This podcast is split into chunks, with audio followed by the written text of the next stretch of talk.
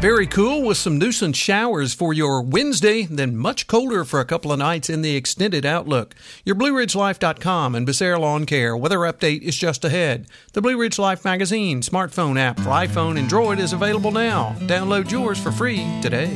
Fall has arrived. Let the crew at Becerra Lawn Care take care of all those chores for you while you take it easy. Mowing, weeding, mulching, raking, cleaning out those gutters, chipping, and more.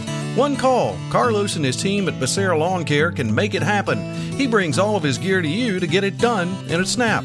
Sit back and relax. Call Carlos at 434 962 3266. He'll call you back. That's Becerra Lawn Care at 434 962 3266. Well, Tuesday was a pretty miserable day with lots of rain and chilly temperatures. We saw afternoon highs only in the upper 40s to around 50 in the lowlands and in the mountains, pretty much the same thing. And even by the time we got around to sunset in the mountains, we were already seeing temperatures in the fr- around the freezing mark and slightly below there, particularly up at uh, Devil's Knob at 3,500 feet, where we have our own weather station there at the Nature Foundation at Wintergreen in partnership with them. Boy, that thing's been up there now almost 10 years. We've been going strong with those guys and sure to appreciate appreciate it. But again, around 32, so not out of the question to even start the day on Wednesday with some uh, frozen precipitation in those higher elevations. So be aware of that if you're driving, say, along the Blue Ridge Parkway and areas up there up top, say above 2,500 feet. As we work our way through the day on Wednesday, a chance of rain mainly, uh, I'll call it late morning into early afternoon. Otherwise, cloudy skies, highs only around 50 with northern winds at 5 to 10.